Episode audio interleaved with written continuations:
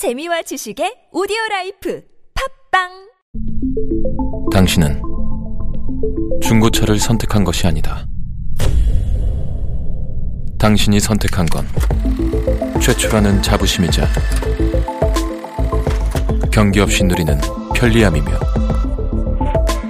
BMW만의 격이 다른 책임감. 당신은 BMW의 선택을 선택했다. BMW 프리미엄 셀렉션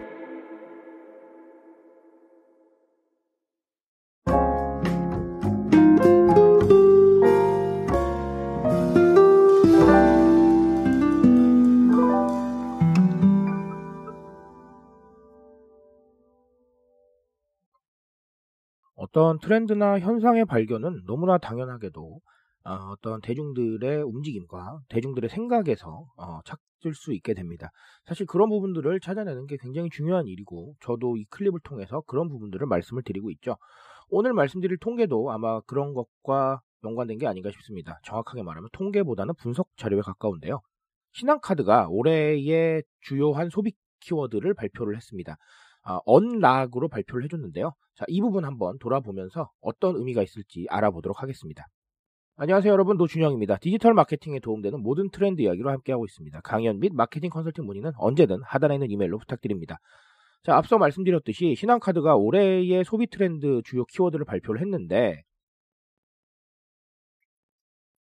unlock이 UNLOCK예요. 그래서 어, 제가 그동안 강조드린 것과 굉장히 유사한 내용들이 많이 들어가 있어서 어, 제 클립을 잘 들으셨구나라는 생각도 한번 해보시고 자, 그것도 그렇고 아무래도 또 한번 정리를 좀 해봐야 되지 않을까라고 생각을 해서 이 소재를 가지고 왔습니다.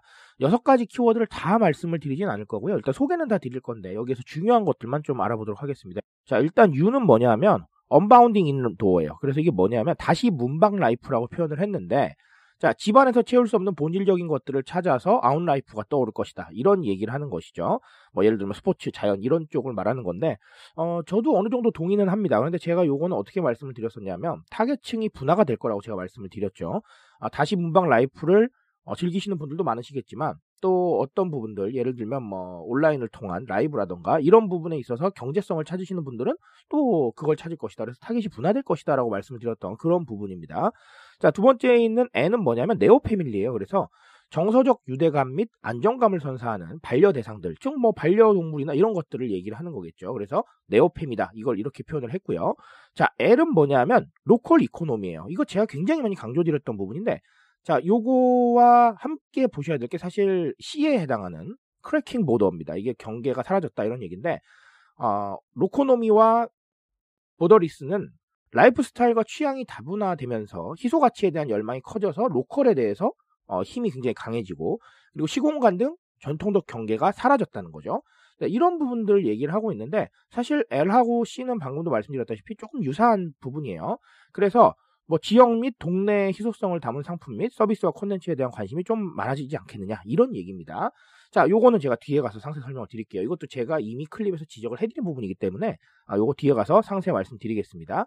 자, 그리고 O에 해당하는 키워드는 ordinary premium인데 일상으로 프리미엄이 들어온다는 거예요. 그러니까 기능하고 가성비 중심이었는데 아, 프리미엄 열풍이 번지고 있다. 제가 이것도 말씀드렸죠. 합리적 프리미엄과 프리미엄 같이 설명을 드린 적이 있습니다.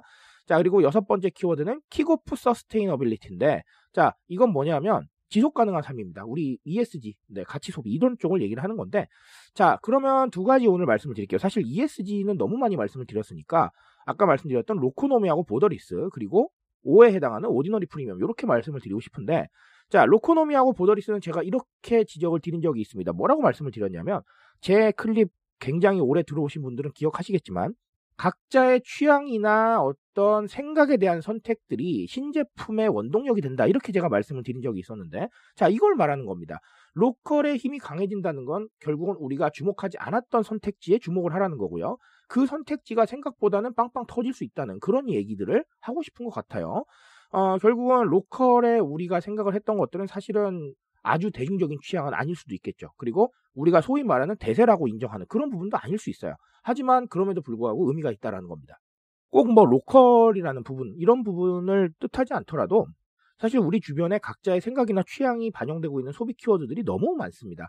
그러니 그런 키워드들을 다 섭렵하는 게 사실은 보더리스겠죠. 사람들과의 경계, 아, 사람의 생각과의 경계, 시공간의 경계뿐만 아니라 그런 모든 경계들을 좀 없애주는 이런 상황들이 사실은 취향에 대한 집중이라고 생각을 합니다.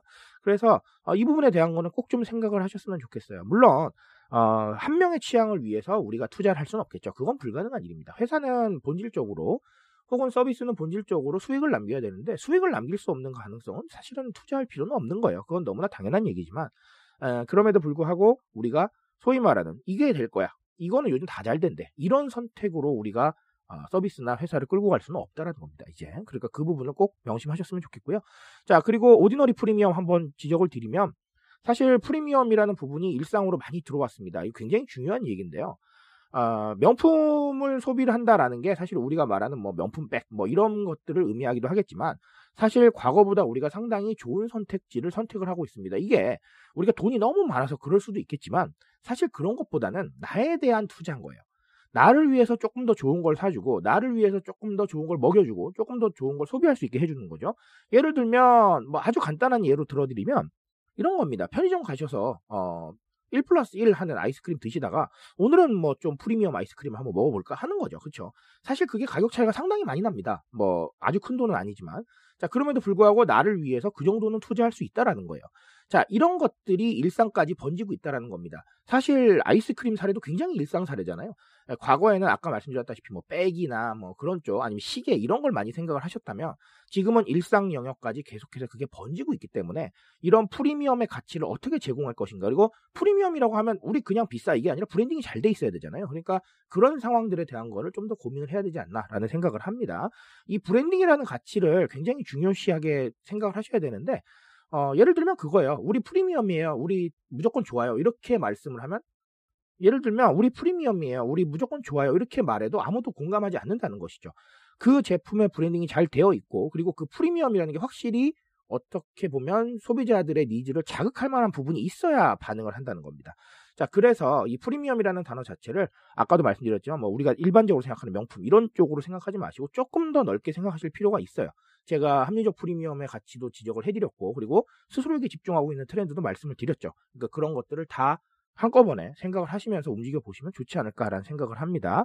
자, 아, 여섯 가지 키워드 중에서 제가 모두 소개를 드리고 핵심적인 부분만 제가 다시 정리를 해드렸는데 여태까지 클립에서 말씀드렸던 부분들이 사실 많습니다. 그래서 어떻게 보면 네, 여러 가지 상황들을 가지고 조금 더 해석을 해보고 그리고 이 자료가 의미하는 부분도 있겠지만 제가 말씀드리고 싶은 부분까지 조금 더 더해서 어, 해석을 해드렸는데 아, 이 부분들 참고하시면서 어, 역시 또 좋은 전략에 도움이 되셨으면 좋겠고 그리고 제 클립은 역시 계속 들어주셔야 되지 않나라는 생각을 해봅니다. 자 오늘 말씀드릴 수 있는 건 여기까지 하도록 하겠습니다.